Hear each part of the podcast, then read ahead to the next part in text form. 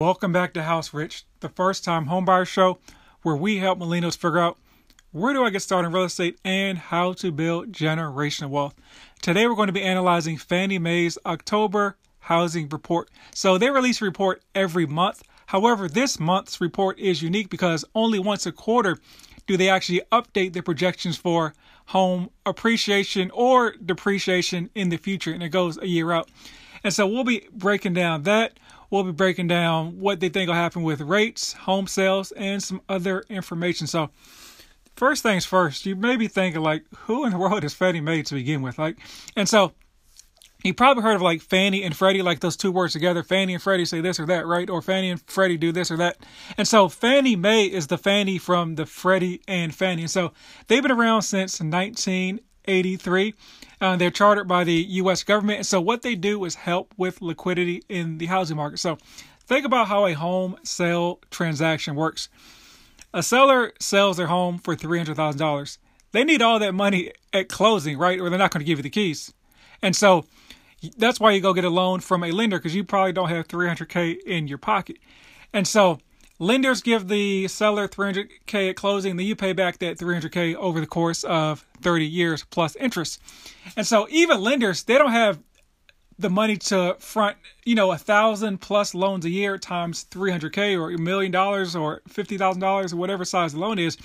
And so they need to sell off these mortgages, or they need to basically sell off these mortgages to other companies or investors. And so Fannie Mae is one of those companies, that organizations that buy these loans. So once again, it helps with liquidity in the market. And they're one of the biggest. That's why you always hear about them. And so that's essentially what Fannie Mae does. And so I'm going to start with this quote from Fannie Mae chief economist Doug Duncan. He says, "At times, the market has reacted to incoming economic data suggesting the Fed is making progress in its fight with inflation by anticipating a potential policy pivot towards a less restrictive regimen, prompting the Fed to restate its resolve. Of course, the slowing effect on the housing market of the higher mortgage rate environment has been largely predictable, as home prices appear to have already begun trending downward." So a couple of takeaways from there. They're like, hey, elections are upcoming next year. We don't know who's going to be in power. We know what Biden's got going on, but we don't know who's going to be in power. There may be different policy changes. So our job is to combat inflation. And so we want to do that. We may have to do it a little bit quicker than need be, because we may not have the runway that we think we're going to have, right? And so that's why the Fed is raising rates so quickly, to combat inflation. And obviously you can kind of see home prices if you follow any sort of news, or, everyone likes to, talk about the market's crashing, is going down, in the break room, and on IG, TikTok, that home prices are going down. So that's really no secret at this point. And so basically looking ahead to 2023, they think that home price will decline about 1.5% in 2023. And it talks about also, he says, given the ongoing tension between potential home buyers and home sellers at the moment, we believe this pace of sales is likely to slow even further too, right? Because when he talks about the tension or standoff with the homeowners, like, think about this. So in February, like, I'm doing air quotes, like, your home was worth $500,000, right? Now, 6 months later, someone's telling you that, hey, your home is worth $460,000. You're like, I understand home prices are going down. I may give you $490 for it, or I may give it to you for $490 or $480. $460 is out of the way, because honestly, bro, I don't even got to move. I'm fine where I'm at now. You're the one that wants what I got, right? And sellers are like, okay, roger that. But, back in February, interest rates were like 2%, 3% as well, right? And so something's got to give. And so what they say, ownership is 9/10 of the law, something like that. And right, so the homeowners actually have the ball in their court if they don't have to sell. And I think I've talked about it before, right? Unless you're like going through like a divorce and have to sell, some sort of financial hardship, which you have to sell, maybe you're relocating. Like, honestly, you can just sit in your house. Like, you don't really have to sell it. Even if you relocate, man, you probably can just like rent the property as well, because of the whole supply demand thing that's going on right now. So that's part of like the standoff or tension between sellers and buyers.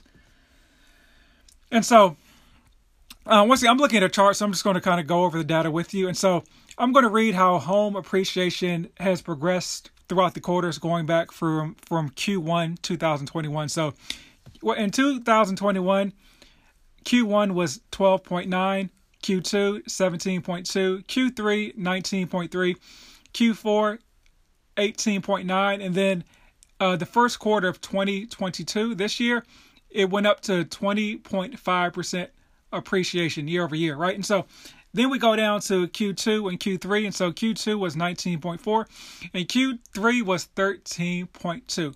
And so that's the data that we have at this moment. So let's talk about what they see in the future. They still think we're going to be up fourth quarter about 9%, but because home prices are going down. So once again, it's a difference between like appreciation decelerating and depreciation. So now depreciation is decelerating or getting slower or getting lower. But then in Q2 of 2023 through Q4 of 2024, they think home prices will depreciate, go down about 1.3% to 1.5% over those three quarters. So this is actually the first time that they've actually predicted a decline or depreciation as far as home values. And so once again, I like to frame this over, you know, what's happened over the last like 2 years. And so even if you bought your home like 2 years ago, you're still like way up. If you bought your home like 8 months ago and are trying to sell, that's probably an odd move. But yeah, you will take an L for some reason. You're trying to sell your home that you bought in like February or March, right? So, you know, buy and hold for 3 years and move on with your life. I wouldn't be too worried about things short term unless you have some sort of short term issue. All right, and so like their original prediction was actually like 3.3% as far as appreciation over the course of 2023. And so also, FYI, the Fed is most likely going to raise the cost to borrow money in November 2nd when they meet again by 75 basis points. So I say that every week. So if you don't listen every week, there is another heads up. And so another quote from Doug: "Beyond diminished affordability, as mortgage rates continue to rise, we suspect the lock-in effect in which existing home borrowers may have rates well below current market rates is limiting the number of move-up borrowers," right? So once again, folks that may be in a position to kind of upgrade their living standards are like, I mean, I could use an extra bedroom or a couple hundred or thousand square feet, but I don't want it at that at like 7% interest rate because I'm right now and I'm at a 3% and this mortgage payment is pretty low. So I think I'm just going to chill right now for like the next year or so, and then maybe, you know, tackle the market once things cool out and I can kind of see what direction the market is, or when the market starts to head in the positive direction. So, and so that leads us to our information that has to do with as home sales, right? So once again, in 2020, existing home sales were at about 5.6 million, 2022, 2021, 6.1 million, 2022, they think we're going to cap out at about 5 million. And then in 2023, they expect it to drop a little bit below 4 million. So that's from 2020 was the report they had. So I was like, hey, I don't know, are those numbers high, low? Like, what have home sales been like historically? So I went and pulled up that data from this company called Statista. Yeah, Statista, I think is how you pronounce it. And so if you look back like in 2018, 2019, there were about 5.3 million homes sold. 2020, like I said, 5.6. And then somewhere between 2021 and 2017, it kind of creeps up from 4.6 up to like 5.5 million. And so an interesting note, so the last time home sales dipped under 4 million was, take a guess what year it was. I'll give you 3 seconds. All right. It was 2008, right? And so that's just an interesting coincidence, right? Don't take that and run, or do whatever you want, but I wouldn't run with that as far as, hey, it's like 2008 all over again. See my previous episode for why I don't believe and why I don't believe the data supports any 2008 conclusions, right? And so another quote from Dougie Fresh is, "With mortgage rates resuming their rise following a midsummer pullback resulting in rapidly diminishing home purchase demand, we expect home prices to continue to decline in the near future, which kind of makes sense, right? Home prices are kind of unattainable due to interest rates, and also with rates going up, that increases unemployment, unfortunately, for some people, which will lead to, which impacts home prices decline, which impacts home prices negatively even more than interest rates. All right, so let's talk about interest rates. And so we're all aware, I'm not going to go through the 2020, 2021 data, but rates were in the high 2s, 3s during that time frame. They zoomed up the last 6 or 7 months, right? And so over the course between now and like Q4 of 2023, they think home or interest rates may dip all the way down to like 6.2%. And so you may be thinking, man, those rates are high. Yeah, they are high. But I would kind of frame that around what rates typically are historically. I've said this a couple of times. So when I got into the industry way back in 2018, like a 4% was a pretty decent rate. And so high 3s, 4, low 5s is typically where rates will hover at. So just kind of frame that around the interest rate picture, because folks are still infatuated with these 2-3% rates. They won't happen.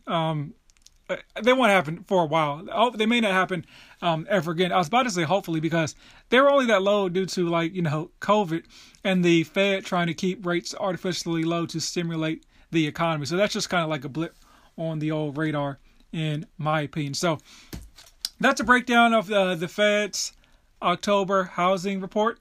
If you like these breakdowns, let me know. So I'll review the report in November and kind of bring you guys more housing data. As always, not as always, but join my first-time homebuyer community so you can kind of get a little bit more in-depth on stuff that we're talking about. Those folks get to actually select the topics for the presentations. And last but not least, buy land. Rumor has it they're not making any more of it. All right, see y'all next week.